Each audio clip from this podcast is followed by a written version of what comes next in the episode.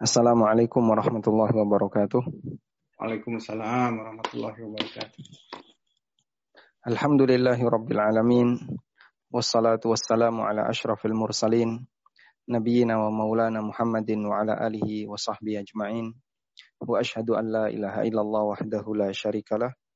Wa ashhadu anna Muhammadan abduhu wa rasuluh sallallahu alaihi wa ala alihi wa sahbihi wa sallama tasliman katsira. Alhamdulillah kita memuji syukur kehadirat Allah Subhanahu wa taala. Dialah zat yang mengatur hati para hambanya dan Allah memberikan hidayah kepada siapa saja yang dia kehendaki. Sebaliknya Allah jauhkan dari hidayah siapa saja yang dia kehendaki. Dan kita bersyukur kepada Allah. Allah berikan kita hidayah iman dan hidayah untuk memiliki kesadaran mau belajar agama, termasuk bagaimana cara bermuamalah yang benar, sehingga kita mempelajari salah satu di antara subbab kajian fikih, yaitu fikih seputar masalah jual beli. Uh, namun sebelumnya saya mau tanya yang pertama jumlah pesertanya 12 orang betul ya? Sementara ini uh, bertambah terus bertambah Eh, baik, eh, kemungkinan bisa bertambah. Ya. Ini berarti masing-masing berada di rumah. Ya. Bukan di bukan grup ya. Bukan. Baik. Bagaimana kabar di London? Apakah di lockdown juga? Lockdown, Ustadz. Kita makanya di rumah semua kan. Lockdown juga. Tidak bisa keluar Masya Allah. Masya Allah. Ya. Semoga Allah Subhanahu wa taala memberikan yang terbaik bagi kita semuanya. Amin. Tayyib. Saya akan memberikan pengantar sedikit tentang masalah ilmu fikih secara umum, kemudian baru masuk ke fikih jual belinya. Yang pertama, bahasanya ilmu fikih adalah ilmu yang mempelajari tentang amal perbuatan manusia yang disimpulkan berdasarkan dalil-dalil yang sifatnya rinci. Ilmu yang mempelajari tentang amal perbuatan manusia yang disimpulkan dari dalil-dalil yang rinci. Nah, amal perbuatan manusia itu ada eh, dua macam. Ada yang bentuknya melakukan sesuatu, atau yang kedua adalah meninggalkan sesuatu. Ada yang bentuknya melakukan sesuatu atau meninggalkan sesuatu. Contoh yang melakukan sesuatu seperti mengerjakan sholat, mengerjakan haji atau umroh atau menunaikan zakat. Contoh yang meninggalkan sesuatu misalnya puasa, meninggalkan makan minum, hubungan badan, dan segala hal yang bisa membatalkan. Kemudian ilmu fikih itu memiliki empat kajian pokok. Ilmu fikih itu memiliki empat kajian pokok. Ada empat hal pokok yang dipelajari dalam ilmu fikih. Apa saja itu? Yang pertama adalah fikih ibadah. Yang kedua, fikih muamalah. Yang ketiga, fikih keluarga, fikih usroh. Yang keempat, fikhul qadha wal jinayat.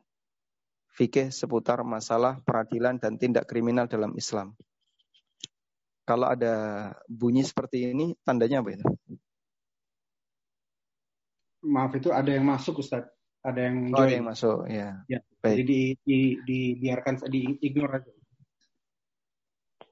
Baik, kita lanjutkan. Jadi kajian fikih itu terdiri dari empat pembahasan pokok. Yang pertama ibadah, fikih muamalah, fikul usroh, dan yang keempat adalah fikul kodok wal jinayat. Fikih seputar masalah peradilan dan tindak kriminal dalam Islam. Kemudian fikih ibadah sendiri membahas enam pokok bahasan. Toharoh, sholat, zakat, puasa, haji, dan ahkamul janais. Hukum seputar masalah jenazah. Sementara fikih muamalah membahas dua pokok bahasan utama. Fikih muamalah muawadot atau fikih muamalah komersil. Dan yang kedua adalah fikih muamalah tabarruat. Fikih muamalah sosial, non komersil. Contohnya apa? Ya, Yang komersil misalnya jual beli, sewa menyewa, jualah, akad istisna, akad salam, dan seterusnya. Contoh yang non komersil yang muawadot, eh, yang tabaruat, misalnya wakaf, hibah, sedekah, dan seterusnya. Kemudian berikutnya adalah fikih usrah, fikih, fikih tentang masalah keluarga. Ini adalah fikih yang mengatur tentang bagaimana hubungan dalam keluarga dari sebelum membangun keluarga sampai pembubaran keluarga. Baik bubar secara resmi seperti talak maupun bubar yang tidak resmi seperti kematian. Dan berikut konsekuensinya. Contoh konsekuensinya adalah adanya pembagian warisan. Kemudian yang terakhir adalah fiqhul qada wal jinayat, fikih seputar masalah peradilan dan tindak kriminal dalam Islam. Di bagian ini kita mengenal ada istilah hukuman had, ada istilah hukuman uh, takzir, kita mengenal ada potong tangan, ada kisos dan seterusnya. Baik. Kemudian untuk fikih muamalah sendiri sebenarnya cakupannya cukup luas. Tadi kita sebutkan secara garis besar terdiri dari dua hal, yang pertama adalah fikih sosial, yang kedua fikih komersil. Nah, untuk fikih komersil sendiri ada banyak akad yang dibahas di situ. Baik akad yang sifatnya e, kerjasama maupun akad yang sifatnya e, tamlik, ya, perpindahan hak milik. Contoh akad yang sifatnya kerjasama, misalnya akad mudorobah atau musyarakah. Contoh akad yang sifatnya perpindahan hak milik, misalnya jual beli ya, atau uh, akad salam. Sehingga fikih jual beli itu adalah salah satu bagian dari pembahasan fikih muamalah. Maka fikih muamalah itu lebih umum, sedangkan jual beli sendiri itu salah satu bagiannya. Dan alhamdulillah Allah Subhanahu wa taala memudahkan bagi saya untuk menulis sebuah buku. Ya. Bukunya seperti ini judulnya pengantar fikih jual beli dan harta haram. Buku ini eh, tebalnya 280-an halaman. Dan buku ini sebenarnya modul yang saya siapkan untuk workshop yang diselenggarakan oleh komunitas pengusaha muslim Indonesia, baik yang dilaksanakan di Jakarta atau di beberapa wilayah yang ada di Indonesia. Ada beberapa workshop yang sudah sering kita selenggarakan, yang itu merupakan standar pelatihan, standar pelatihan untuk menjadi prasyarat agar bisa menjadi pengurus KPMI, eh, Komunitas Pengusaha Muslim Indonesia. Di buku ini saya eh, membahas 11 pokok bahasan. Dan 11 itu di antaranya adalah yang pertama kita mengenal uh, antara jual beli dan antara ibadah dengan muamalah perbedaannya seperti apa. Kemudian yang kedua kita mengenal akad dan macam-macamnya. Berikutnya di sini juga membahas tentang uh, macam-macam jual beli, ya, akad baik. Kemudian kita membahas tentang rukun dan syarat jual beli. Kita juga membahas tentang aturan membuat kesepakatan dalam akad. Kemudian kita bahas tentang aturan e, mengambil keuntungan dan menetapkan harga pasar. Kemudian kita tambahkan terkait masalah harta haram dan bagian akhir kita bahas tentang e, seperti apakah goror yang dilarang dalam fikih muamalah, teori keseimbangan iwat dan muawat yang itu salah satu di antara teori untuk bisa mengetahui apakah penghasilan dalam perdagangan seseorang itu halal ataukah tidak. Baik.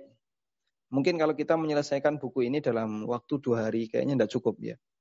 Kecuali kalau pertemuan langsung ada uh, apa workshop dua hari itu mungkin. Tapi kalau sifatnya hanya sejam dalam waktu atau uh, dua kali dua puluh uh, dua kali satu jam ya hari ini dan besok kayaknya cukup terbatas waktunya.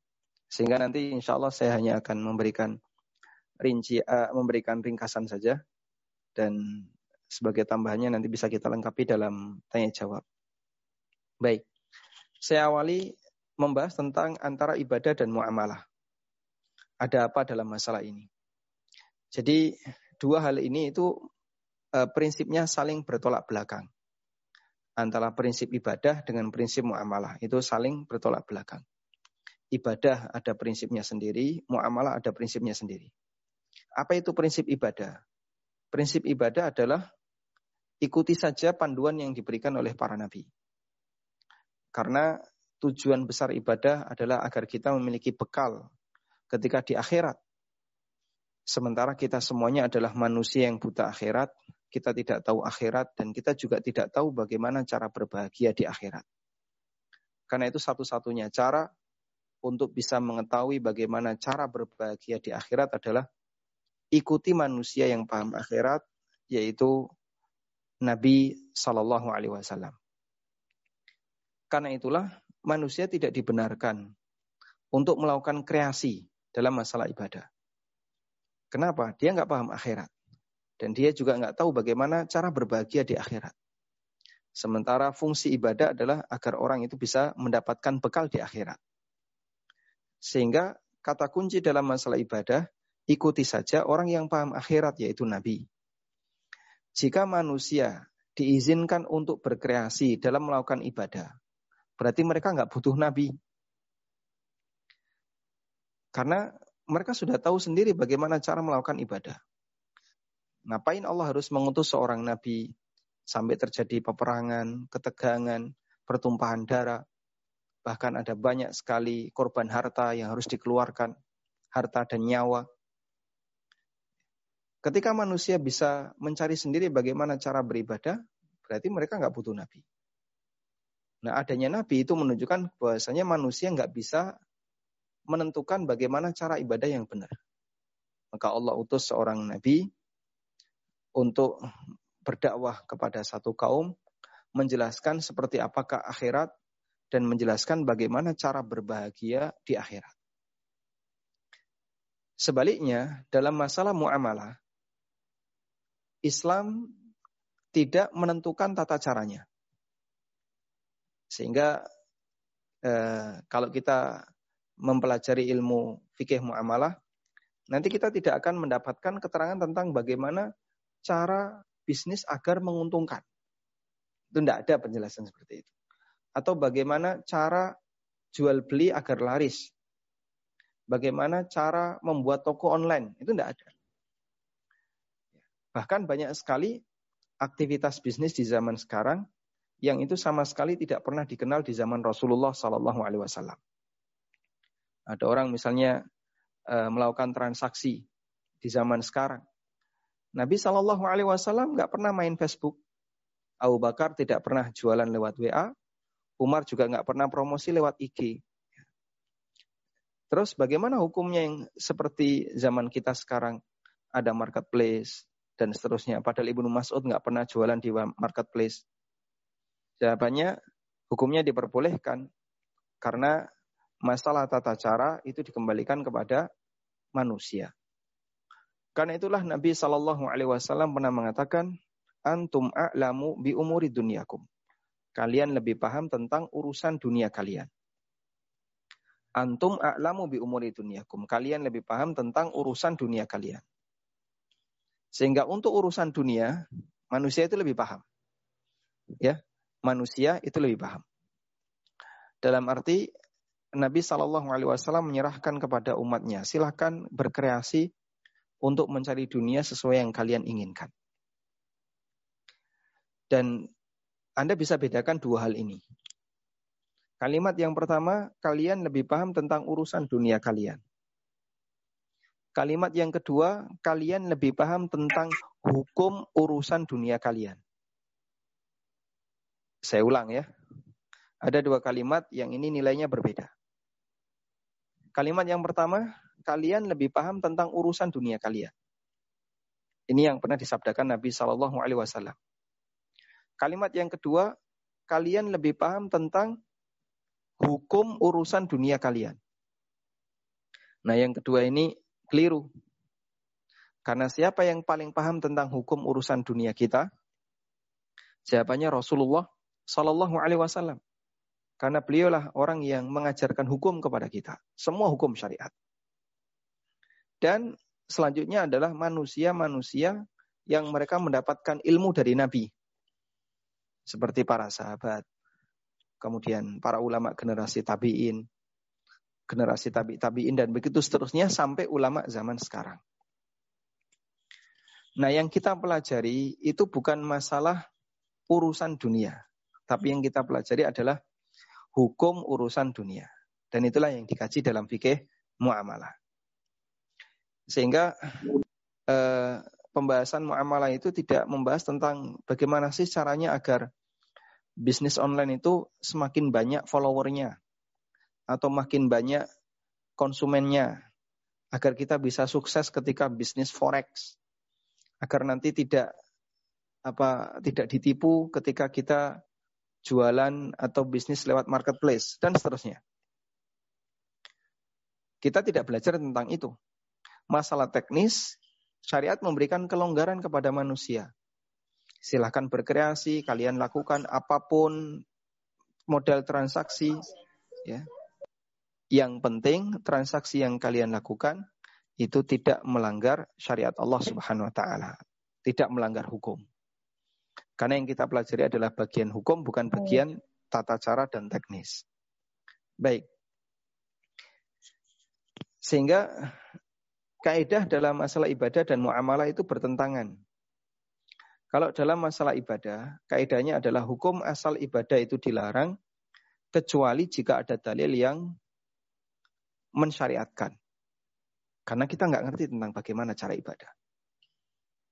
Sebaliknya, kaidah dalam masalah muamalah adalah hukum asal muamalah itu halal dan mubah kecuali jika ada dalil yang melarang.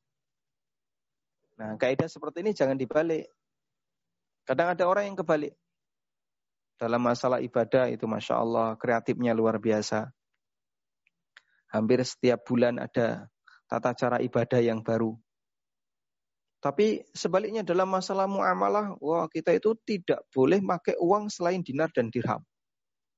Karena ini adalah mata uang yang sesuai sunnah. Nah, kalimat ini jelas nggak benar.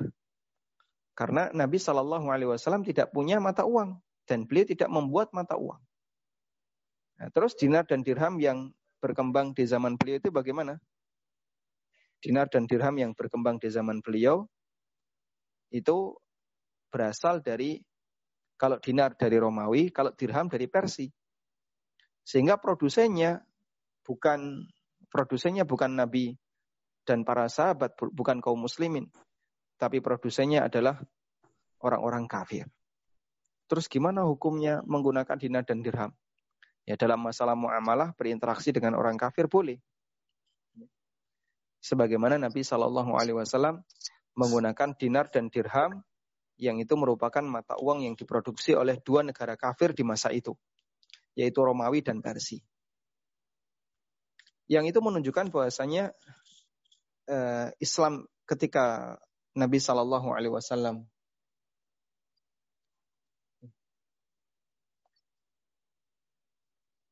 ketika Nabi Shallallahu Alaihi Wasallam uh, bermuamalah, beliau itu tidak menciptakan uh, mata uang tertentu, tidak menciptakan model akad tertentu. Terus apa yang beliau lakukan? Yang beliau lakukan, Sallallahu Alaihi Wasallam, adalah menjelaskan kepada manusia tentang batasannya. Bagian mana yang boleh, bagian mana yang dilarang. Nah, sehingga dalam masalah muamalah prinsipnya adalah silahkan lakukan, yang penting tidak melanggar larangan. Nah, Berikutnya kita akan membahas tentang masalah akad. Akad eh, secara bahasa artinya ikatan. Allah Subhanahu wa taala berfirman di surat Al-Falaq, "Wa min syarrin naffatsati fil 'uqad." Dan kami berlindung kepada Allah dari kejahatan an-nafatsat para wanita-wanita tukang sihir yang meniupkan fil uqad di uqad. Uqad itu jamak dari akad. Disebut uqad karena yang ditiup oleh tukang sihir itu buhul-buhul yang diikat ya kata orang Jawa buntelan ya. Orang Jawa menyebutnya buntelan. Dia diikat kemudian ditiup. Nah, kalau ikatan itu lepas, maka sihirnya uh, tidak memberikan pengaruh. Karena uh, kunci sihir itu adalah di ikatan yang dia buat. Baik. Sehingga makna bahasa ini menunjukkan bahasanya uh, ketika orang melakukan akad, maka di situ ada sesuatu yang diikat. Apa yang diikat? Yang diikat adalah kesepakatan antar pelaku akad. Ya. Kesepakatan antar pelaku pelaku akad untuk melaksanakan konsekuensi akad. Ya. Misalnya dalam akad jual beli, maka di situ ada konsekuensi terjadinya perpindahan hak milik. Atau dalam akad sewa menyewa, berarti ada konsekuensi perpindahan hak guna. Hak guna pakai dan nanti harus membayar senilai sekian. Atau dalam akad kerjasama mudoroba nanti ada konsekuensi, ada bagi hasil jika untung dan bagi resiko jika rugi dan seterusnya. Itu konsekuensi dari akad. Karena itulah setiap akad pasti ada konsekuensinya. Setiap akad pasti ada konsekuensinya. Sehingga jika ada akad yang konsekuensinya tidak dijalankan, maka akad itu dianggap tidak ada. Saya ulang ya. Jadi ini hubungan biimplikasi ya. Hubungan biimplikasi akad dan konsekuensi akad. Setiap akad pasti ada konsekuensinya dan jika konsekuensi akad itu tidak dijalankan, maka akad itu dianggap tidak berlaku. Contohnya ada akad jual beli yang disebut dengan jual beli wafa, yang itu konsekuensinya tidak dijalankan. Jadi misalnya seperti ini. Ada orang yang butuh duit. Lalu dia datang ke si A. Bawa HP. Ini HP harga normalnya 3 juta. Tapi karena saya butuh duit, saya jual kepada kamu wahai si A, 1 juta saja. Tapi dengan kesepakatan, jika dalam dua bulan saya bisa mengembalikan uang 1 juta, tolong HP ini dikembalikan. Ya, jangan dijual ke orang lain ya. Tolong HP ini dikembalikan. Apa yang terjadi di situ? Mereka melakukan akad dan membuat kesepakatan untuk membatalkannya. Artinya konsekuensinya tidak berlaku. Sehingga tidak ada perpindahan hak milik. Akad dilakukan, tapi HP tidak boleh dimiliki, HP tidak boleh dijual ke orang lain, dan harus dikembalikan jika uangnya bisa diserahkan balik. Maka akad seperti ini tidak berlaku. Kenapa? Karena konsekuensinya tidak dijalankan. Karena itulah model transaksi ini yang disebut dengan bayul wafa. Oleh para ulama, mereka mengatakan bahwa bayul wafa statusnya adalah uh, utang bergadai, bukan jual beli. Karena konsekuensi jual belinya tidak dijalankan. Karena konsekuensi jual belinya tidak dijalankan. Kok bisa? Ya, kita bisa mengetahui dari pernyataan si penjual. Ya. Si penjual mengatakan kalau saya bisa mengembalikan uangnya, tolong barang dikembalikan. Berarti di situ dan pembeli sepakat.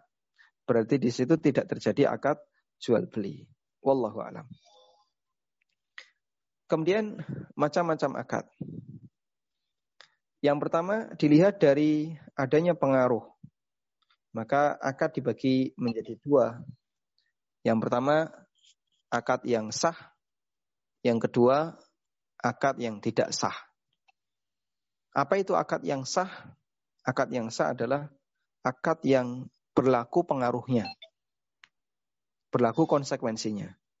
Sebaliknya akad yang tidak sah berarti akad yang tidak berlaku konsekuensinya. Ya, dilihat dari pengaruhnya, akad sah dan tidak sah adalah uh, akad sah itu berarti berlaku konsekuensinya, akad tidak sah berarti tidak berlaku konsekuensinya. Contoh, uh,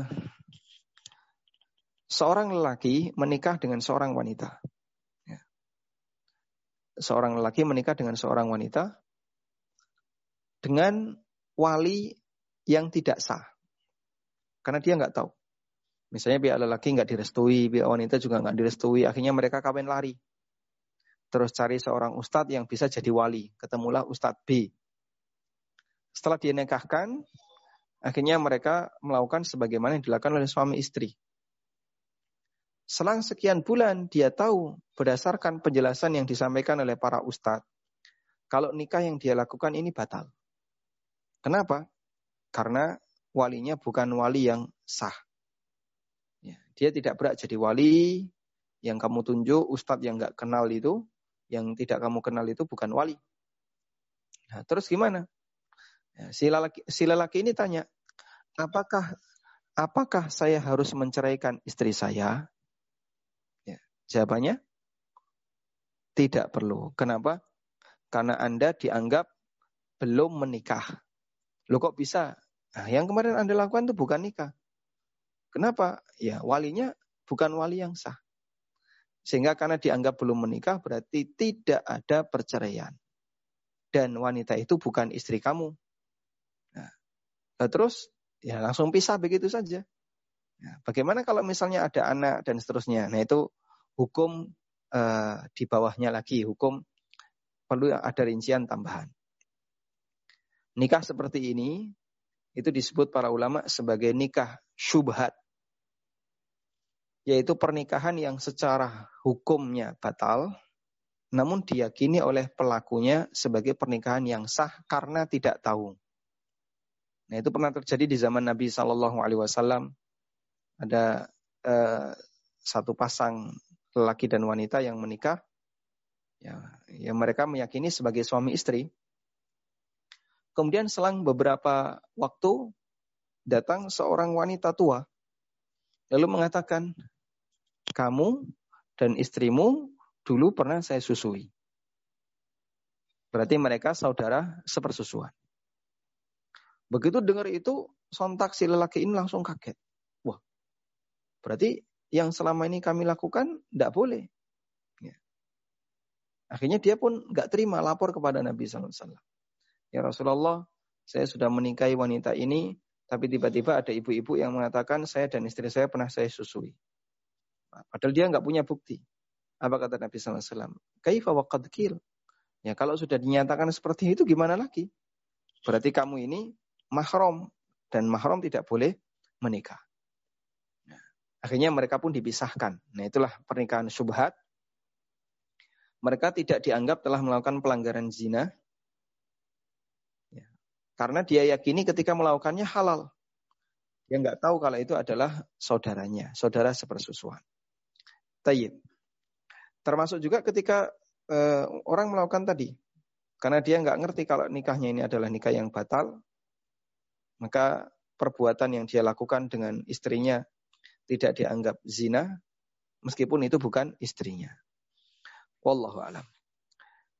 Demikian pula ketika ada orang yang melakukan akad jual beli, namun tidak sah. Maka jual beli seperti ini tidak berlaku konsekuensinya. Contohnya, jual beli ketika adzan Jumatan. Nah, jual beli ketika adzan Jumatan. Itu dilarang oleh Allah bagi mereka yang wajib Jumatan. Misalnya, eh, si A mau berangkat ke masjid, sudah adzan Jumatan. Lalu sebelum masuk masjid, dia mampir warung, beli parfum misalnya. Terus pertanyaannya, Bolehkah parfum ini dipakai? Jawabannya nggak boleh. Kenapa? Karena eh, pada asalnya belum terjadi akad jual beli. Sehingga uang itu adalah uang haram dan parfum ini bukan uangnya, eh, bukan barangnya. Maka nanti harus dibatalkan karena dilarang oleh Allah Subhanahu wa taala. Allah Subhanahu wa taala berfirman, "Ya ayyuhalladzina amanu idza nudiya lis-salati min yaumil jum'ah fas'au ila dzikrillah wa darul bai'." Kalau kamu sudah mendengarkan adzan Jumat dikumandangkan, maka segeralah menuju zikrullah dan tinggalkan jual beli.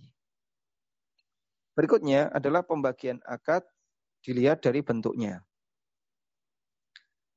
Dilihat dari bentuknya ada lima macam.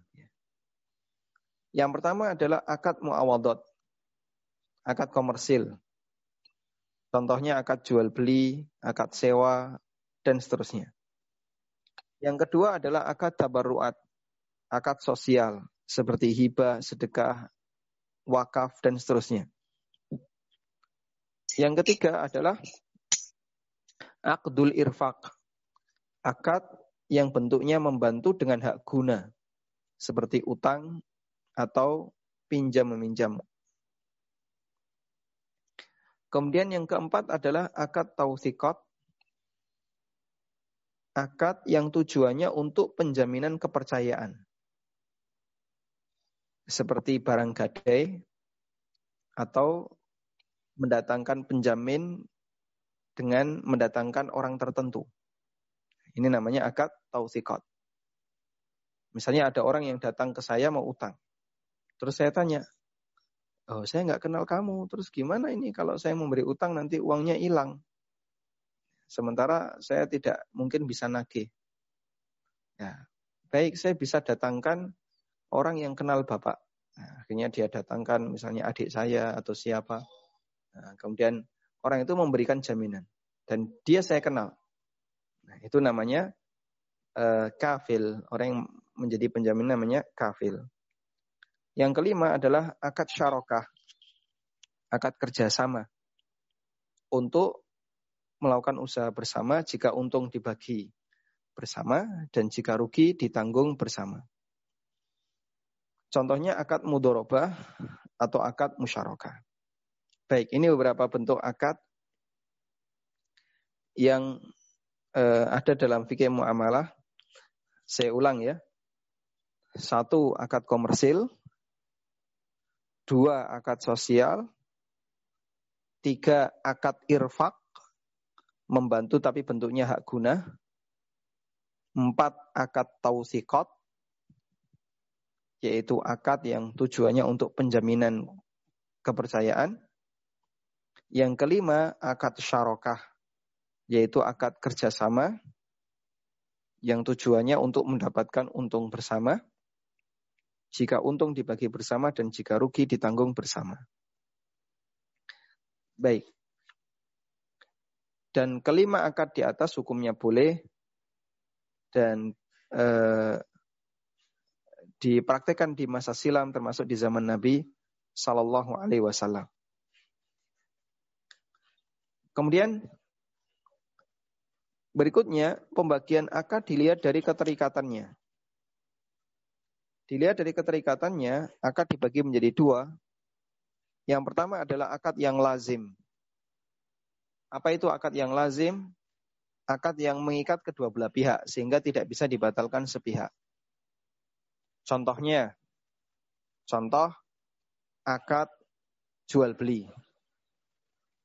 Kalau itu sudah deal jual beli, maka tidak bisa dibatalkan sepihak. Sehingga barang yang sudah dibeli uh, tidak bisa dikembalikan secara sepihak.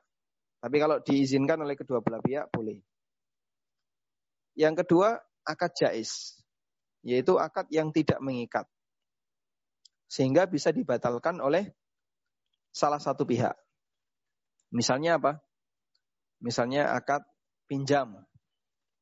Saya pinjam mobil dari si A selama sepekan. Baru dua hari si A ngambil, saya butuh mobilnya saya ambil. Maka saya tidak boleh nolak. Meskipun kemarin waktu akad pinjam, saya mintanya sepekan. Kenapa saya tidak boleh nolak? Karena ini bisa dibatalkan secara sepihak. Bisa dibatalkan secara sepihak karena ini adalah akad jais. Sebagai contoh seperti ini ya. Uh, saya datang ke si A. Pinjam mobil dalam waktu lima hari karena ada urusan. Terus oleh si A, ya silakan pakai mobilnya nganggur. Begitu saya pakai dua hari, ternyata urusan selesai.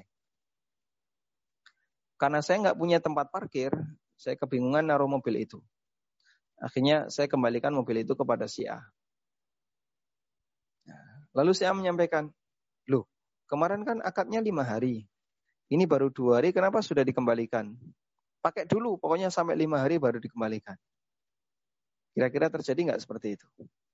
Jawabannya tidak. Kenapa? Karena ini akadnya pinjam. Bedakan dengan yang kedua.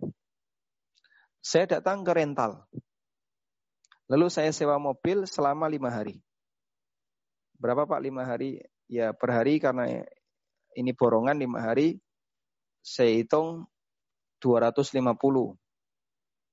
Ya, kalikan lima berarti satu juta dua ratus puluh. Lalu saya bayarkan. Tunai satu juta dua ratus puluh. Mobil saya bawa. Dalam tempo dua hari urusan saya selesai. Ya, saya berharap mobil ini bisa saya kembalikan dan nanti biaya sewa bisa dikurangi. Akhirnya ketika saya kembalikan, ternyata pihak rental menolak. Mohon maaf mas, mobil yang sudah disewa nggak dapat dikembalikan.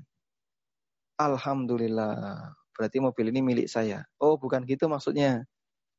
Tapi kami tidak bisa mengembalikan uang 1.250 yang kamu bayarkan. Ini kata pihak rental. Bolehkah seperti ini? Yang pertama, aneh rasanya. Yang kedua, normal. Maksudnya gimana? Kalau akad pinjem, Anda mengembalikan sebelum waktunya habis, itu hal yang normal.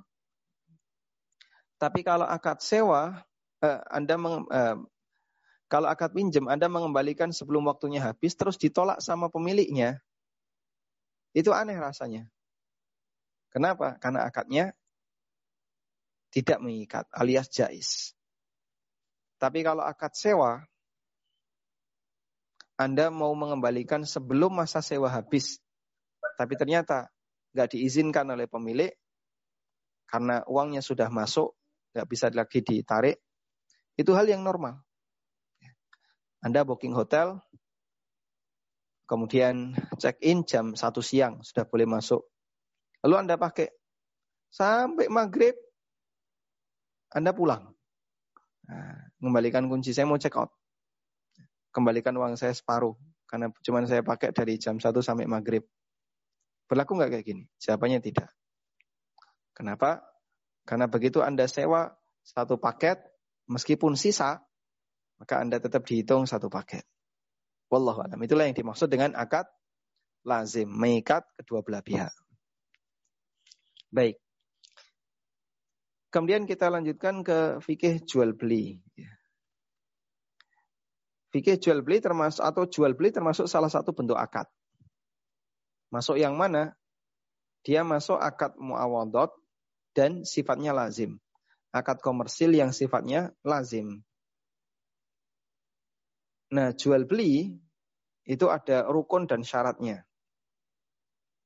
Apa saja rukun dan syaratnya?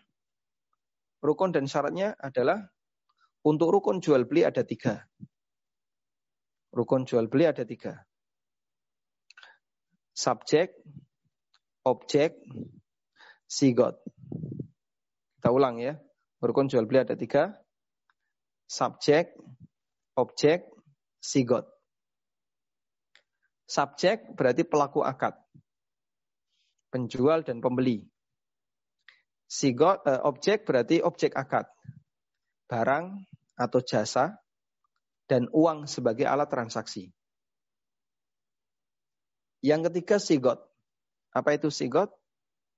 Pernyataan baik lisan maupun tulisan yang menunjukkan bahasanya kedua belah pihak saling ridho untuk melakukan akad. Seperti tawar-menawar, atau uh, bertanya tentang kesediaan itu sigot. Misalnya ada orang datang ke penjual berapa? Sepuluh ribu. Nah, maksud dia bayar sepuluh ribu. Maka tanya berapa? Sepuluh ribu. Lalu jawab, dijawab sepuluh ribu itu masuk sigot. Saling ridho untuk melakukan akad. Kenapa perlu ada sigot? Ya. Kata orang seperti chemistry. Ya.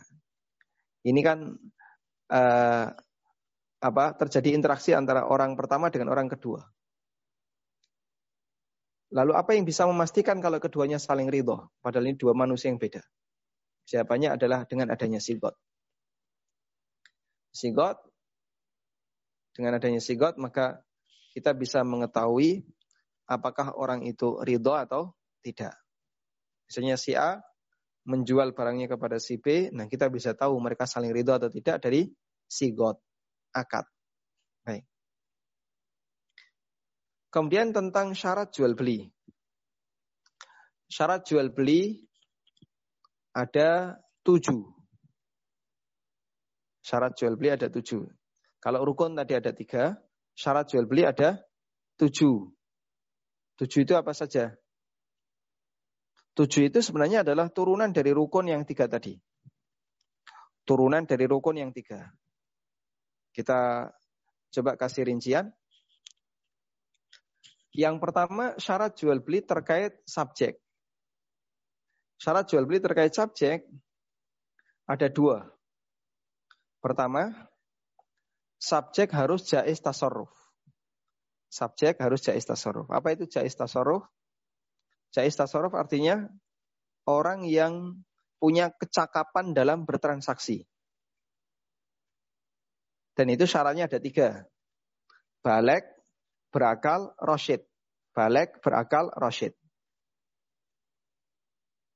Roshid itu apa? Roshid itu kedewasaan dalam bertransaksi. Tahu nilai harta. Makanya kalau orang terlalu boros, gampang menghabiskan uang, maka dia berarti belum rasyid. Yang kedua, dia harus memilih syarat jual beli terkait subjek. Yang kedua adalah dia harus pemilik. Kalau dia bukan pemilik, maka tidak boleh. Kecuali jika jadi wakilnya. Cukup jelas insya Allah ini. Karena itulah seorang broker, dia tidak boleh menawarkan barang, reseller tidak boleh menawarkan barang sebelum dia dapat izin dari pemilik. Kenapa? Karena kalau dia nggak dapat izin dari pemilik, berarti dia mentransaksikan sesuatu yang bukan miliknya. Dan itu hukumnya dilarang. Kalau dia dapat izin, berarti dia jadi wakil. Dia jadi wakil pemiliknya. Kemudian, syarat berikutnya adalah syarat terkait objek. Syarat terkait objek ada empat. Apa saja? Satu, objek harus halal manfaat. Karena itu benda yang tidak memiliki halal manfaat tidak bisa dijadikan sebagai objek transaksi. Benda yang tidak punya manfaat yang halal tidak bisa dijadikan objek transaksi. Contohnya, ya benda haram. Atau alat-alat yang dia tidak punya uh, kegunaan kecuali yang haram. Misalnya uh, apa misalnya berhala. Apa manfaat berhala? Bu itu untuk perhiasan rumah biar makin indah. Ya silakan dipajang tapi nanti rumahmu nggak dimasuki malaikat malaikat rahmat. Contoh yang lain misalnya alat musik. Apa manfaatnya? Nah, ketika dia nggak punya manfaat yang mubah seperti ini, maka dia tidak bisa ditransaksikan. Yang kedua, objek itu memungkinkan untuk diserah terimakan. Kalau dia tidak mungkin diserah terimakan, maka tidak boleh ditransaksikan karena jadinya goror. Misalnya objek yang belum belum ada. Contohnya apa Pak? E, menjual barang hilang, itu tidak boleh. Saya kehilangan mobil Avanza, lalu dijual ke aparat. 30 juta, padahal itu mobil baru. Akhirnya deal transaksi dibayar 30 juta. Lalu dicari. Nah, kalau ketemu untung, kalau nggak ketemu ya rugi 30 juta. Itu tidak boleh. Karena mobil hilang tidak bisa ditransaksikan. Dia tidak bisa diserah terimakan. Ya, contoh yang sering kita jumpai adalah pemancingan. Orang ketika masuk ke pemancingan bayar 100 ribu. Terus dia dapat apa dengan 100 ribu? Ya dapat kesempatan mancing. Nanti pasti nggak dapat ikan. Ya, bahkan bisa jadi nggak dapat apa-apa. Terus 100 ribu itu untuk beli apa? Beli peluang dapat ikan. Nah itu nggak boleh. Karena ini uh, berarti apa menjual sesuatu yang belum bisa diserah terimakan. Yang ketiga, kriteria harus jelas. Kalau kriterianya nggak jelas, maka ini masuk kategori jual beli jahalah. Misalnya ada orang yang menjual barang, tapi serba nggak jelas. Nah itu nggak boleh. Baik. Yang keempat, harga harus jelas. Yang dimaksud harga harus jelas adalah harganya pasti. Tapi kalau harganya bisa fluktuasi, eh, bisa mengalami fluktuasi tergantung dari waktu, nah ini masuk dalam kategori jual beli goror dari sisi harga. Misalnya, ada orang menawarkan sebuah motor. Ini kalau tunai harganya 20 juta. Kredit setahun harganya 24 juta. Kredit dua tahun jadinya 28 juta. Tiga tahun jadinya 32 juta. Jadi setahun tambah 4 juta. Kalau tunai 20 juta. Terus si A ngambil. Baik saya mau ngambil. Lalu penjualnya tanya, kamu mau harga yang mana? Ya gampang lah nanti belakangan. Ini tidak boleh. Kenapa? Karena di situ ada fluktuasi harga berdasarkan waktu, sementara si A belum menentukan ketika akad. Ya nanti kalau saya bisa setahun ya 24. Kalau nggak bisa ya jadi 2 tahun, 28. Kalau nggak bisa lagi ya 32, 3 tahun. Nah terus yang mana yang nanti pastinya? Ya nggak tahu. Nah, namanya juga rezeki. Kita nggak tahu kapan dapat, kapan tidak. Nah ini nggak boleh yang kayak gini. Model akad kayak gini berarti dia menjual barang yang harganya nggak jelas. Tapi ada variasi seperti ini bukan berarti dilarang ya. Kredit, eh, tunai 20 juta, kredit 24 juta setahun, 28 juta dua tahun. Variasi ini boleh dengan syarat ketika akad dipilih salah satu. Dengan syarat ketika akad harus milih salah satu. Misalnya gimana? Saya pilih pokoknya uh, saya mau harga setahun. Baik deal berarti harganya 24. Bawa pulang. Nanti dia harus nyicil sesuai dengan yang disepakati. Baik.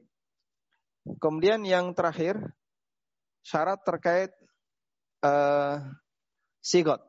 Ada satu yaitu saling ridho.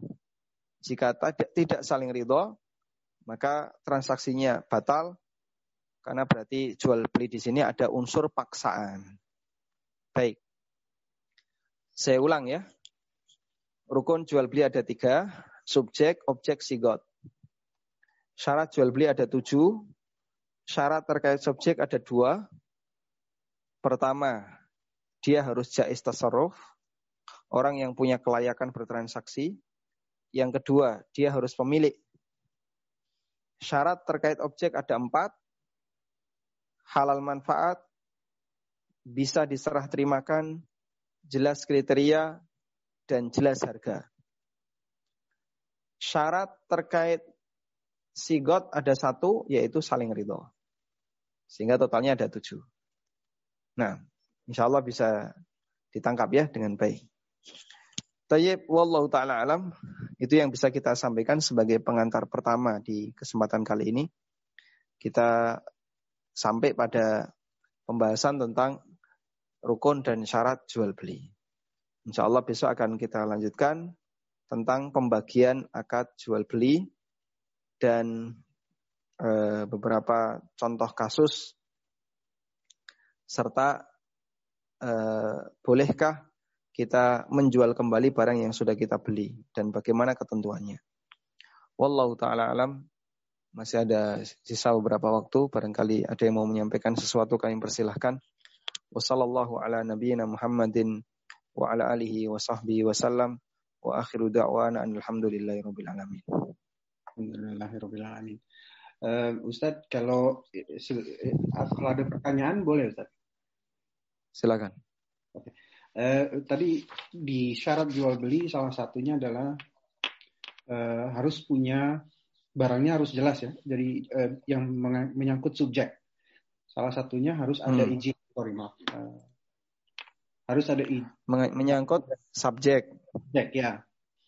Jadi harus ada izin dari si pemilik atau si pemiliknya adalah yang menjual atau kalau misalnya hmm. titip jual ada izin dari si pemilik. Nah, uh, apakah misalnya begini, kalau saya punya mobil lalu saya titip jual, tolonglah Fulan tolong jualkan mobil saya. Kalau misalnya dapat seharga satu juta, alhamdulillah lebih dari itu silahkan ambil sebagai bagian dari uh, komisi. Itu boleh nggak Ustaz? Baik, seperti ini disebutkan dalam Sahih Bukhari. Namanya akad samsara. Akad samsara. Sehingga orang yang kita pasrai untuk menjualkan disebut simsar. Bahasa kita makelar ya. Simsar bahasa ya. kita makelar. Akad ini boleh dengan sepakat ulama dan itu ma'ruf di zaman sahabat. Nah, akad simsar atau samsara itu ada bisa dengan dua cara. Yang pertama adalah eh, dengan menetapkan atau harganya ditetapkan oleh pemilik barang. Misalnya begini, ini mobil tolong jualkan seharga 100 juta. Nanti kamu saya kasih 2 persen, itu boleh. Atau yang kedua, harga ditetapkan oleh uh, makelar. Ini pokoknya saya terima bersih 100, kamu kalau mau cari untung ambil sendiri. Silakan ditentukan sendiri. Ternyata dijual 120. Ya. Maka yang 20 itu haknya siapa? Makelar. Ya. Makelar. Eh, makelar. Sehingga makelar berhak untuk mendapatkan 20 ribu dari keuntungannya. Ya. Allah alam. Jadi jadi boleh ya alhamdulillah. Kalau saya pernah nah, dengar karena pernah dengar kalau barangnya bukan milik saya tidak boleh dijual tapi rupanya ada selama ada izin dari si pemilik barang boleh ya. Ya kata kuncinya adalah ketika dia sudah jadi wakil maka wakil itu statusnya sebagaimana orang yang diwakili. Wallahu a'lam. Uh, berikutnya mengenai tadi kredit ya. Uh, salah satu syarat dari kredit adalah harga harus jelas kalau kita punya termin satu tahun, dua tahun, tiga tahun. Katakanlah pada saat hmm. akad hmm. kita menyetujui untuk satu tahun. Lalu bolehkah si penjual atau dalam transaksi jual beli itu dikatakan kalau janjinya satu tahun tapi Anda melunasi dalam waktu enam bulan, maka dikenakan biaya admin atau dikenakan biaya tambahan. Jadi yang tadinya 24 juta misalnya, tapi kalau diselesaikan dalam waktu enam bulan lebih cepat dari waktunya, maka dikenakan denda gitu atau biaya admin gitu. Boleh nggak bisa? Ya. Jika adanya perubahan harga itu disepakati di depan. Kalau ini kreditnya setahun, kemudian ada klausul, jika kamu melunasi kurang dari enam bulan, atau enam bulan ke bawah, maka nanti kamu kena penalti 10%. Nah ini tidak boleh. Karena jadinya harganya nggak jelas. Apakah harganya 10 juta atau 11 juta? 10% kan berarti 11 juta ya. ya. Tidak boleh. Karena jadinya ada fluktuasi harga disebabkan perubahan waktu. Jadi kata kuncinya, jual beli dengan harga yang nggak jelas itu adalah adanya fluktuasi dan perbedaan harga disebabkan karena perubahan waktu. Hmm. Nah. Oke. Okay. Uh, Oke. Okay. Pertanyaan selanjutnya, alhamdulillah jelas itu Ustaz. Uh, pertanyaan selanjutnya, misalkan ada transaksi pinjam meminjam. Jadi katakanlah Fulan meminjam dalam bentuk emas pada saat itu. Jadi emas misalnya satu satu katakanlah uh, supaya mudah 10 gram. Misalnya dipinjam tahun 80 tahun tahun 1980 dipinjam sejumlah satu gram ya 10 gram.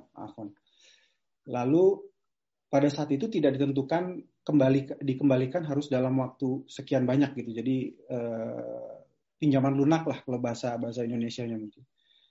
Nah, lalu kemudian pada tahun yang, yang diterima uang atau emas? Emas. Emas. Yang diterima emas. Ya. Jadi pada saat pada tahun 1990 misalkan 10 tahun kemudian lalu si peminjam merasa sudah cukup uangnya untuk mengembalikan eh, saya kembalikan ya dalam bentuk pada saat tahun 80 saya jual emasnya seharga 10 juta, maka saya kembalikan ke kamu seharga 10 juta lagi. Itu hukumnya gimana? Kembali dalam bentuk emas atau dalam bentuk uang itu gimana, Ustaz? Uh, ini saya bahas di buku saya judulnya ada apa dengan riba. Dan intinya dalam masalah utang piutang itu kaidahnya adalah anda menerima apa, maka itulah yang Anda serahkan. Sehingga utang dengan pembayaran utang itu sesuai dengan apa yang diserah terimakan. Dulu menerima uang, eh, menerima emas berarti bayarnya emas. Menerima uang bayar emas, eh, bayar uang. Sehingga kaidahnya adalah Utang uang bayar uang, utang emas bayar emas, utang dolar bayar dolar, utang pounds bayar pounds, utang rupiah bayar rupiah. Sesuai dengan apa yang diterima. Hmm. Sehingga kalau dulu utangnya emas 10 gram, ya kembalikan emas 10 gram. Wallahu a'lam. Ah, oh, Alhamdulillah. Sedangkan uh, adanya perubahan harga, yaitu resiko si peminjam. Dulu saya terima emas 10 gram, ya saya kembalikan emas 10 gram. Nah, sekarang kan lebih mahal. Ya dulu kan kamu nerimanya emas, bukan uang. Sehingga adanya perubahan itu resiko si uh, penerima utang. Oke. Okay. Nah. Tapi kalau misalnya dikembalikan, misalnya katakanlah emasnya itu pada tahun 90, 10 tahun kemudian seharga katakanlah 100 juta untuk lebih mudahnya gitu. Lalu si peminjam bahkan misalnya itu, dikembalikan di zaman sekarang. Ya. Di zaman sekarang. Misalnya Jadi, ya. Terus, berarti tahun 80 sekarang 2020. Ya. 40 tahun. Terus gimana? Ya minjemnya apa, kembalikannya apa? Kalau dengan minjem uang, kembalikan uang. Minjem emas, kembalikan emas. Itu udah udah pasti ya. Jadi kalau misalnya saya punya tahun ini tahun 2020 10 gram emas itu seharga hmm. 100 juta. Karena saya tidak bisa Baik. menemukan emas atau untuk memudahkan transaksi saya kasih seharga 100 juta, seharga 10 gram emas gitu. Nggak boleh juga ya Ustaz? Kalau itu disepakati berarti sama dengan jual beli emas secara kredit dan itu tidak boleh. Tidak boleh. Oke. Ini ada ada pertanyaan. Ada tambahan ya, ada tambahan. Kalau yang ya. diterima adalah uang, itu aturannya beda. Karena uang kan mengalami inflasi, sedangkan emas tidak ada inflasi. Hmm. Sehingga misalnya ada orang yang utang 10 juta tahun 80. Ya. 2020 mau dibayar. Nah, kalau dibayar 10 juta, ya kasihan yang memberi utang. Dia rugi besar. 10 juta tahun 80 bisa dipakai beli tanah, beli rumah. 10 hmm. juta di tahun 2020 hanya untuk nyewa rumah. Itu pun di pinggiran. Nyewa rumah setahun. Nah, terus gimana? Nah, para ulama memberikan penjelasan agar adil, tidak mendolimi dan tidak didolimi, maka boleh dikonversi ke emas. Oh. Caranya gimana? Pada tahun 80, 10 juta itu dapat berapa gram? misalnya dapat uh, anggaplah per gramnya uh, 100 ribu. Oh, berarti dapat 100 gram, 10 juta. Ya. Nah, terus ketika 2020 mau dibayar ya, dulu 100 gram, sekarang berarti 100 gram dapat duit berapa? Oh dapat duit sekian puluh juta. Ya sudah kembalikan dalam bentuk itu. Dan oh, itu, itu prinsip yang Allah ajarkan dalam Al-Quran faman ja'ahu mau'izatun min rabbih fantaha uh, falahu ma salafa wa amruhu ilallah. Atau Allah juga Allah berfirman, falakum ru'usu amwalikum la tadlimuna wa la tudlamun. Kalian berhak untuk mendapatkan harta pokok kalian sehingga di posisi itu kalian tidak mendolimi dan tidak didolimi. Artinya prinsip keadilan. Wallahu a'lam. Alhamdulillah. Uh, itu ini ada ada permintaan ini Ustadz dari salah satu peserta. Ini mohon mohon dengan dengan hormat diulangi lagi untuk pembagi, pembagian akad fikih muamalah yang terbagi menjadi tujuh tadi. Mohon diulangi untuk masing-masing pengertiannya. Jadi mohon maaf ini Ustadz ada permohonan dari peserta. Menjadi tujuh. Uh, ya, kalau ini, tujuh itu syarat. Oh syarat. Iya syarat jual beli maksudnya yang, ya. Kalau pembagian akad dilihat dari bentuknya ada lima. Yang lima. mana yang ditanyakan? Uh, sebentar. Mungkin kita lewat dulu ini nanti. Baik, sambil menunggu. Ya. Ya. Baik, sambil menunggu. Ada pertanyaan lagi? Boleh saya? Uh, Afwan, pertanyaannya tadi Ustadz bilang kalau beli motor cash 20 juta. Tapi kalau memilih kredit satu tahun 24 juta. Apakah itu tidak ada ribanya? Itu pertanyaan dari salah satu peserta. Ini tidak riba menurut pendapat jamahir ulama, hampir semua ulama, jumhur ulama. Yang mengatakan ini riba adalah pendapat Syekh Albani dan beberapa murid beliau. Dan pendapat ini diikuti oleh Al-Ustadz Abdul Hakim Abdad. Okay. Dan yang mengatakan ini tidak riba itu hampir semua ulama selain mereka. Lajnah Daimah, Majma' Fikih Islami, Jumhur Ulama Indonesia, dan para ulama di masa silam, bahkan kata Al-Hafidh Ibnu Hajar hampir ijma' dalam masalah ini, hampir sepakat. Hukumnya boleh. Sehingga adanya variasi harga, di mana harga kredit lebih mahal dibandingkan harga tunai, jawabannya diperbolehkan, dan itu hampir sepakat ulama. Dan jual beli seperti ini pernah ada di masa silam dan tidak diingkari oleh Rasulullah Sallallahu Alaihi Wasallam. Yang itu menunjukkan bahwasanya jual beli ini hukumnya diperbolehkan. Nah, Allah. Semoga menjawab pertanyaan penanya. Uh, berikutnya ada yang mau bertanya langsung, Ustadz. Uh, silahkan, Mbak Evi. Di unmute aja, Mbak Evi. Uh, Si God. Mau bertanya, Ustaz? Oke. Okay. Oh, sorry. Ya. Uh, Sudah saya? Belum. Mbak, Pak Ita, uh, Mbak Evi dulu ya. Buat Pak Ita, uh, Ita ini sebentar ya. Mbak Evi dulu. Silakan Mbak Evi. Ya, Assalamualaikum warahmatullahi wabarakatuh, Pak Ustadz. Waalaikumsalam. Ya. Uh, saya sering. Assalamualaikum warahmatullahi wabarakatuh. Pertanyaan saya, saya sering uh, tukar dengan teman di Indonesia yang membutuhkan pound sterling ditukar dengan rupiah. Uh, ketika uh, tukar menukar itu ada jeda waktu mentransfer uangnya. Uh, dengan kita sudah sepakati uh, rate hari ini seperti ini jika keduanya setuju uh, ya oke okay, lanjut. Lalu saya transfer. Nah karena ada jeda waktu uh, dari saya mentransfer dan dia mentransfer rupiah maka itu dikatakan kita titip menitip dulu dan setelah kita punya waktu bersama lalu kita mau melakukan akad uh, oke okay, sekarang tukar apakah itu e, cara seperti itu benar atau e, tidak Pak Ustadz? Pertanyaan itu pertanyaan pertama Pak Baik, Ustadz. Berarti... Pertanyaan kedua. Ya. Pertanyaan kedua, ketika uh. ada seseorang meminjam e, uang, lalu ada ada persyaratannya, saya bilang harus ada saksi karena uh, jumlah yang tidak sedikit. Jadi ada saksi dua yang harus tanda tangan dan saya juga bilang uh, ya istri Anda juga harus uh, menjadi saksi. Tetapi orang tersebut tidak mau istrinya menjadi saksi. Lalu dia membatalkan untuk meminjam uh, dan saya tahu keadaannya itu memang benar-benar susah dan sebagai muslim kita harus meringankan beban sesama muslim. Tetapi karena tidak orang tersebut tidak mau uh, apa mengikuti uh, syarat yang saya ajukan, hanya ingin tanda tangan saksi, membatalkan membatalkan seperti itu sambil marah. Lalu yang menjadi pikiran saya adalah apakah saya ini berdosa tidak menolong sesama sesamanya untuk meringankan beban orang tersebut. Uh, itu aja pertanyaan saya Pak Ustadz. Terima kasih. Wassalamualaikum warahmatullahi Baik, untuk yang pertama.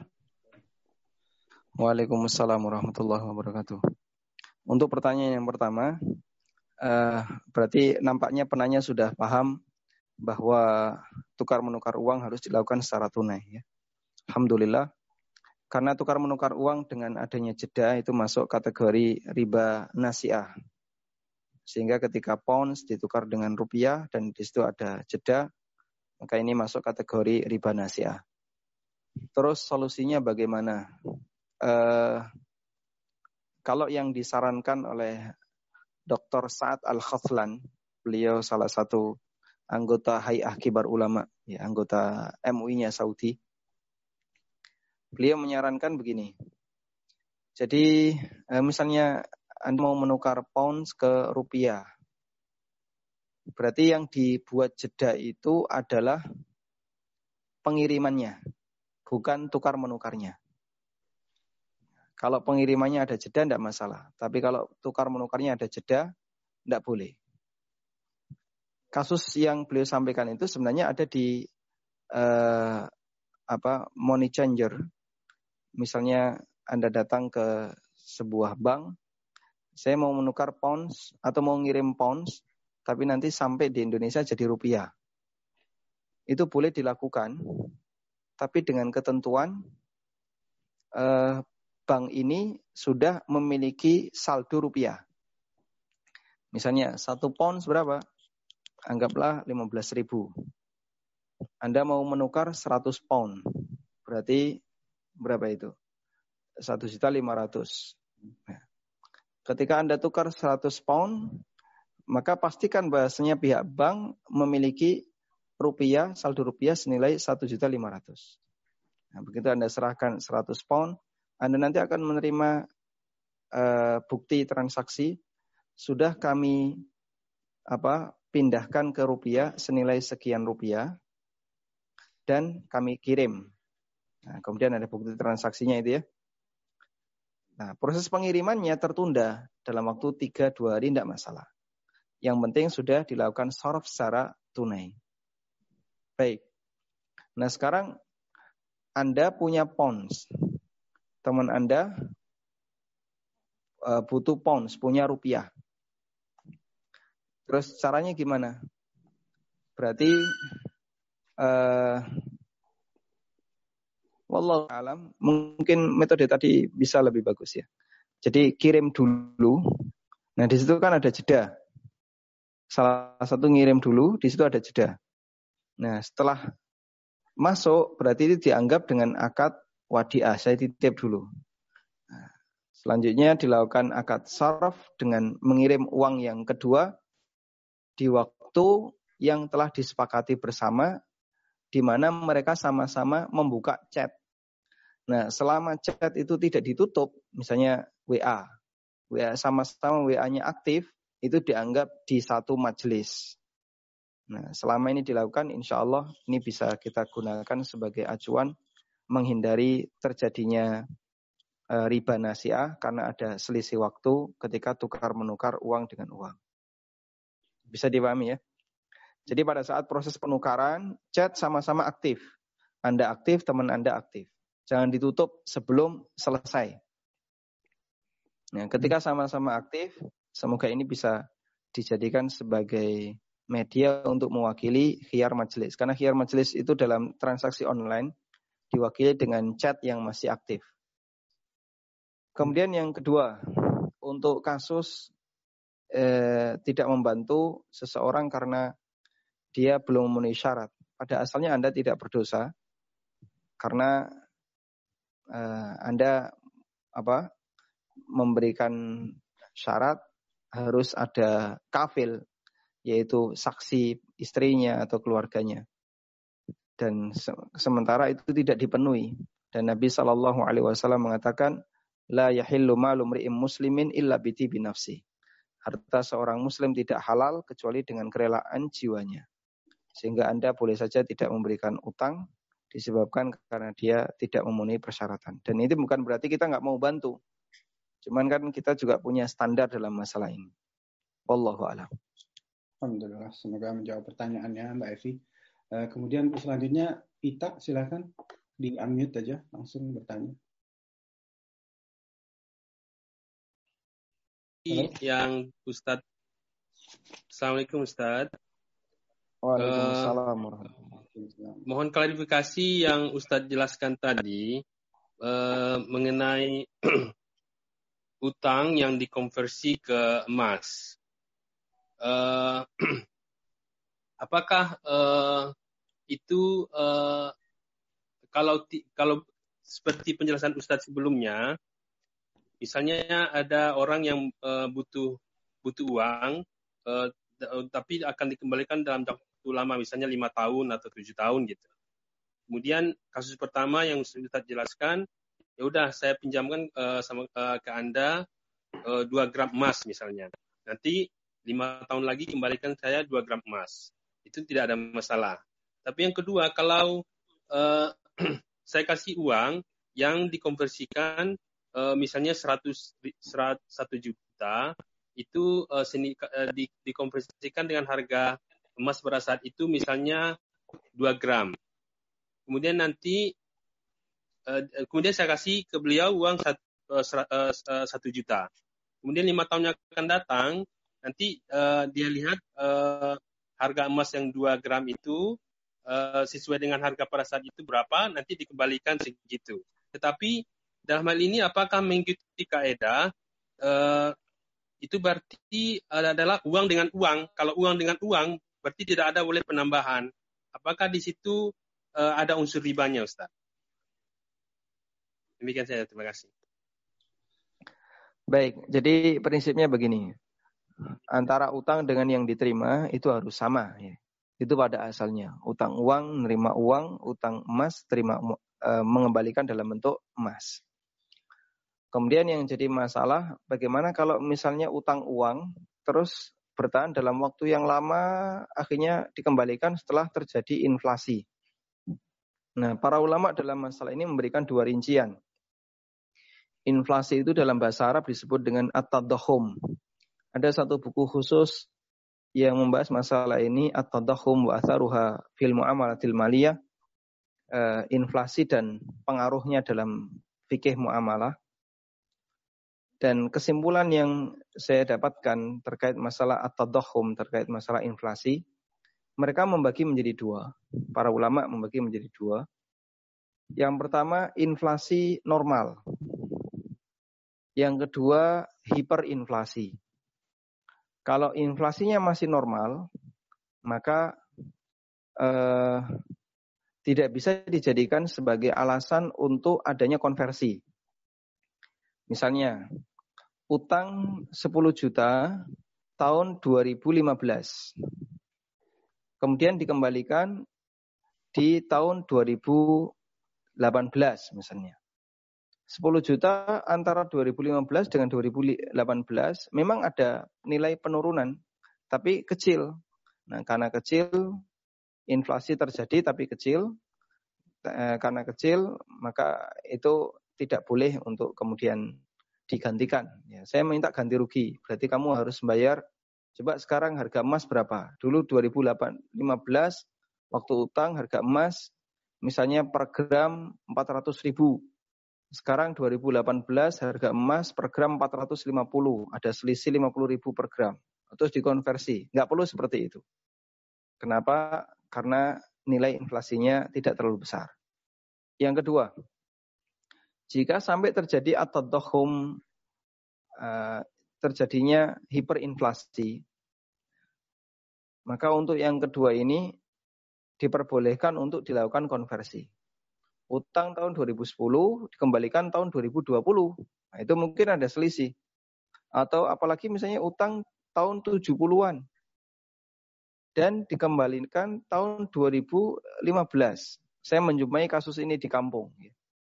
Ada orang yang beli rumah di tahun 70-an, mungkin tahun 71 atau 72, dengan harga 30 ribu. Dan sudah dicicil senilai 20 ribu. Atau senilai 10 ribu. Ya. Kurangnya 20 ribu. 2015, pembeli mau melunasi. Datang dengan membawa uang 20 ribu. Wah, Anda bisa bayangkan. Ya. Ini utang 30 ribu, untuk beli rumah tahun 70-an sudah dibayar 10 ribu, mau dilunasi 20 ribu di tahun 15, 2015. Ya, ya nangis itu yang punya rumah. Akhirnya terjadi sengketa ya, sampai kemudian ditengahi solusinya gimana yang kayak gini yang tepat? Ya, dikonversi ke emas. 20 ribu tahun 70-an dapat berapa? Nah, kemudian Misalnya dapat anggaplah 150 gram emas. Nah sekarang 150 gram di tahun 2015 dapat berapa duit? Nah itu yang dibayarkan. Itu hanya boleh jika terjadi hiperinflasi. Nah batasan hiperinflasi dan inflasi biasa itu 30% ke atas. Kalau selisihnya sudah 30% ke atas, maka itu dinyatakan hiperinflasi boleh dikonversi ke emas. Wallahu alam. Alhamdulillah. Semoga menjawab pertanyaannya ya. Uh, berikutnya teknis. Cukup insya Allah. Satu lagi. Ya. Teknisma, silakan. Sebentar, mungkin ini ter... Ah. Ya. Ada silakan. Ya, silakan. Assalamualaikum warahmatullahi Pak Ustadz. Dengar suara saya? Waalaikumsalam warahmatullahi hmm, Oke. Okay. Begini Ustadz ya, uh, dalam kehidupan modern ini kan ada tersedia yang namanya kartu kredit ya. Uh, saya punya prinsip saya paling benci berhutang ya benci sekali saya berhutang. Kalau saya berhutang saya nggak bisa ini nggak bisa nggak bisa tidur gitu. Kemudian uh, kita dihadapkan pada suatu saat bahwa kita memang perlu punya uh, kartu kredit, ya, yang dibayar cicilan. Kalau telat sekian hari itu ada bunganya. Nah, saya juga uh, ada tawaran. Nah, dengan begitu yang mau saya tanyakan, bagaimana hukumnya? Berarti kan secara langsung tidak langsung kita sudah uh, sepakat bahwa kita harus membayar bunga yang namanya interest. Nah, uh, saya sangat khawatir sekali bahwa kita tuh banyak punya dosa. Satu contoh misalnya, uh, saya pernah ditipu oleh suatu perusahaan bayar dengan online dengan menggunakan uh, kartu apa namanya satu lagi itu, Mas? Uh, debit, card. Debit ya. Tiba-tiba mereka ambil uang saya dalam waktu tiga bulan, 75 pound setiap bulan dan nggak bisa saya stop walaupun sudah saya lapor ke bank. Lalu advis dari bank gunakan kartu kredit, mereka bisa menyetop. Nah itu satu udah. Dan itu memang bisa selamat. Berarti saya harus uh, setuju dengan menggunakan kartu kredit walaupun saya tuh kurang karena saya harus melibatkan masalah uh, bunga.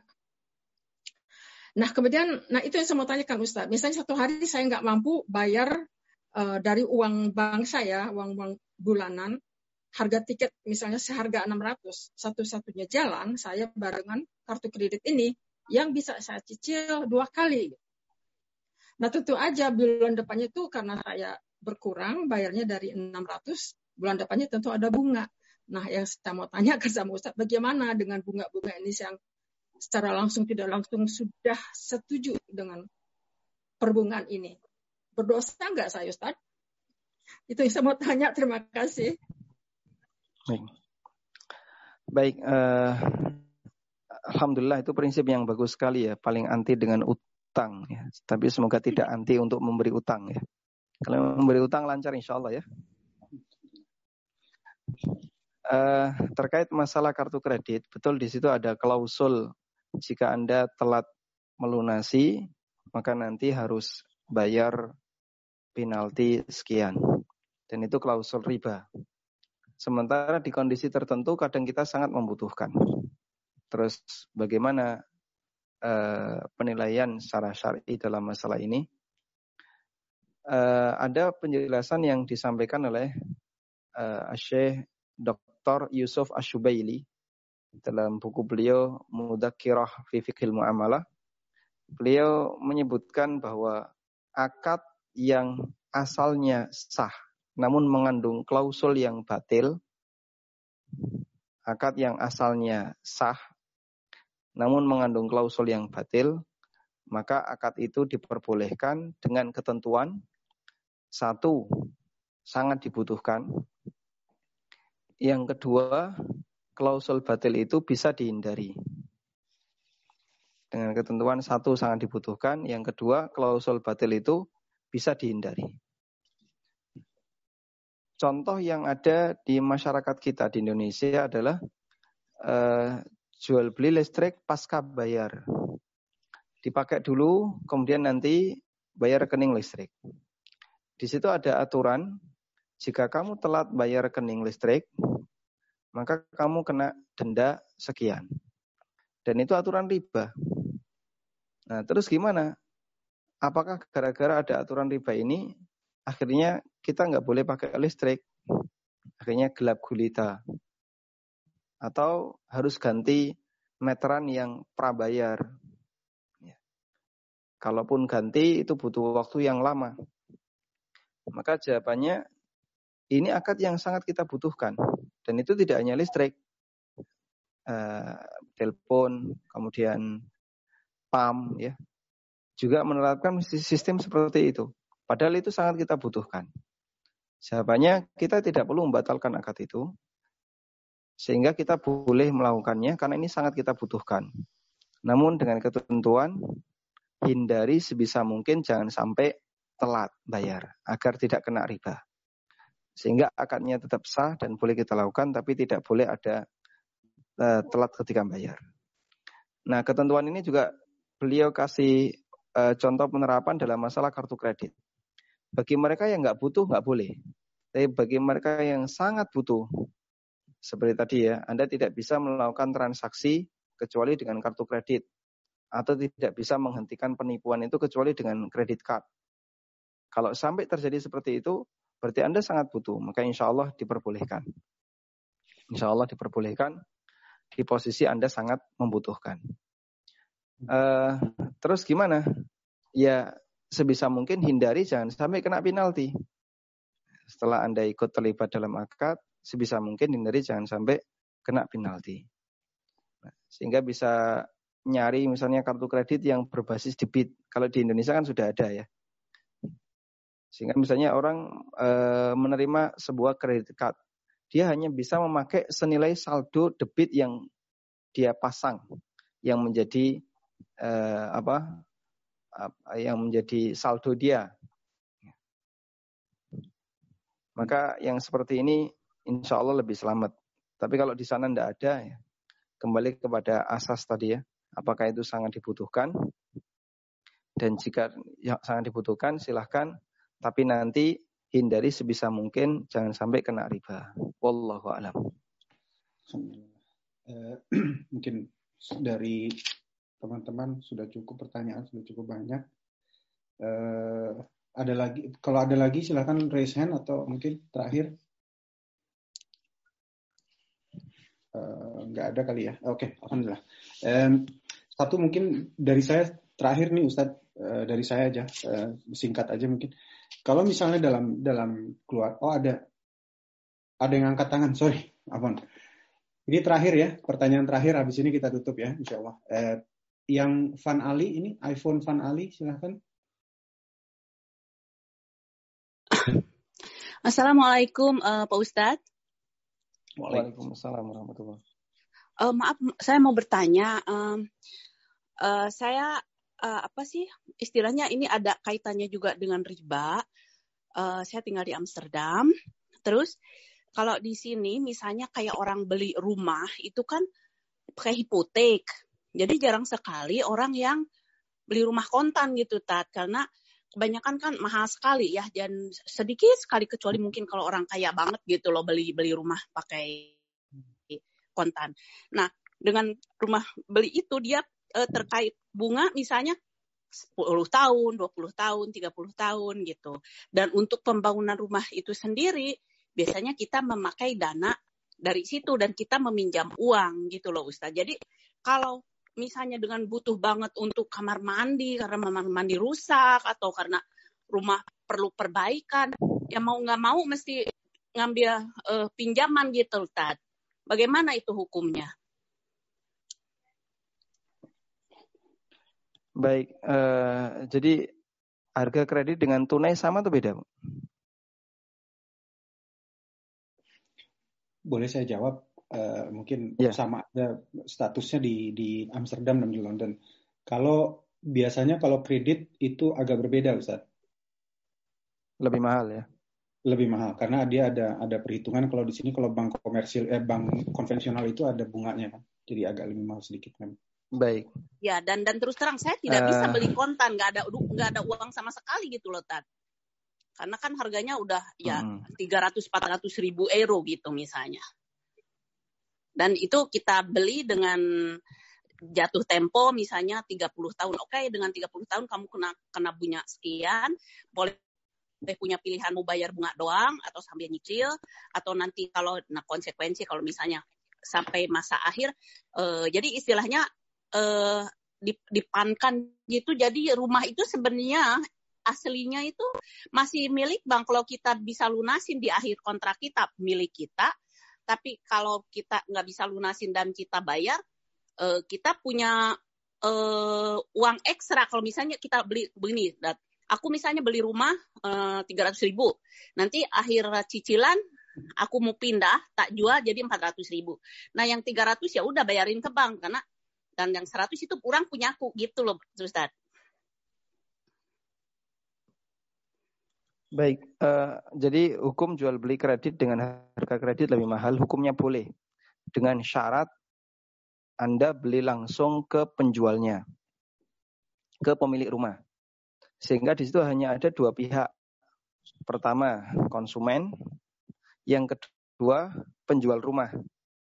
Tapi kalau melibatkan tiga pihak, konsumen, penjual rumah, dan lembaga keuangan, konsumen utang dulu ke lembaga keuangan, ke bank untuk dipakai beli rumah, kemudian nanti dia nyicilnya ke bank, berarti di sini ada akad utang riba. Tapi kalau rumah itu sudah langsung dimiliki oleh bank, ya misalnya bank e, beli rumah itu dari developer atau apa, lalu Anda beli langsung ke bank dengan dengan harga kredit yang lebih mahal, mau sekian puluh tahun atau berapa tahun terserah, hukumnya boleh. Karena berarti di situ jual beli kredit biasa. Dipahami insya Allah ya. Jadi kalau melibatkan tiga pihak, berarti satu pihak itu pasti di posisi yang aneh. Pihak yang ketiga ini sebagai apa? Oh, saya sebagai penyedia utang. Nah, penyedia utang kan tidak boleh menerima tambahan. Makanya subjek itu hanya ada dua. Kalau nggak penjual, pembeli. Jika ada pihak yang ketiga, maka pihak yang ketiga itu bermasalah kecuali jika dia jadi wakil atau dia menjadi salah satu subjek. Misalnya, broker itu jadi wakil. Dia pihak ketiga tapi jadi wakil. Atau menjadi salah satu subjek. Contohnya, bank beli dulu ke developer. Setelah itu dimiliki oleh bank. Kemudian dijual ke nasabah. Berarti dia berubah menjadi dari awalnya pembeli berubah jadi penjual terus dijual ke pembeli yang kedua. Nah, di posisi ini bank berhak untuk menerima margin. Nah, wallahu a'lam. Sehingga hmm. kalau yang Anda lakukan di sana adalah e, membeli langsung ke pemilik dan dalam hal ini pemiliknya adalah bank, insya Allah tidak masalah.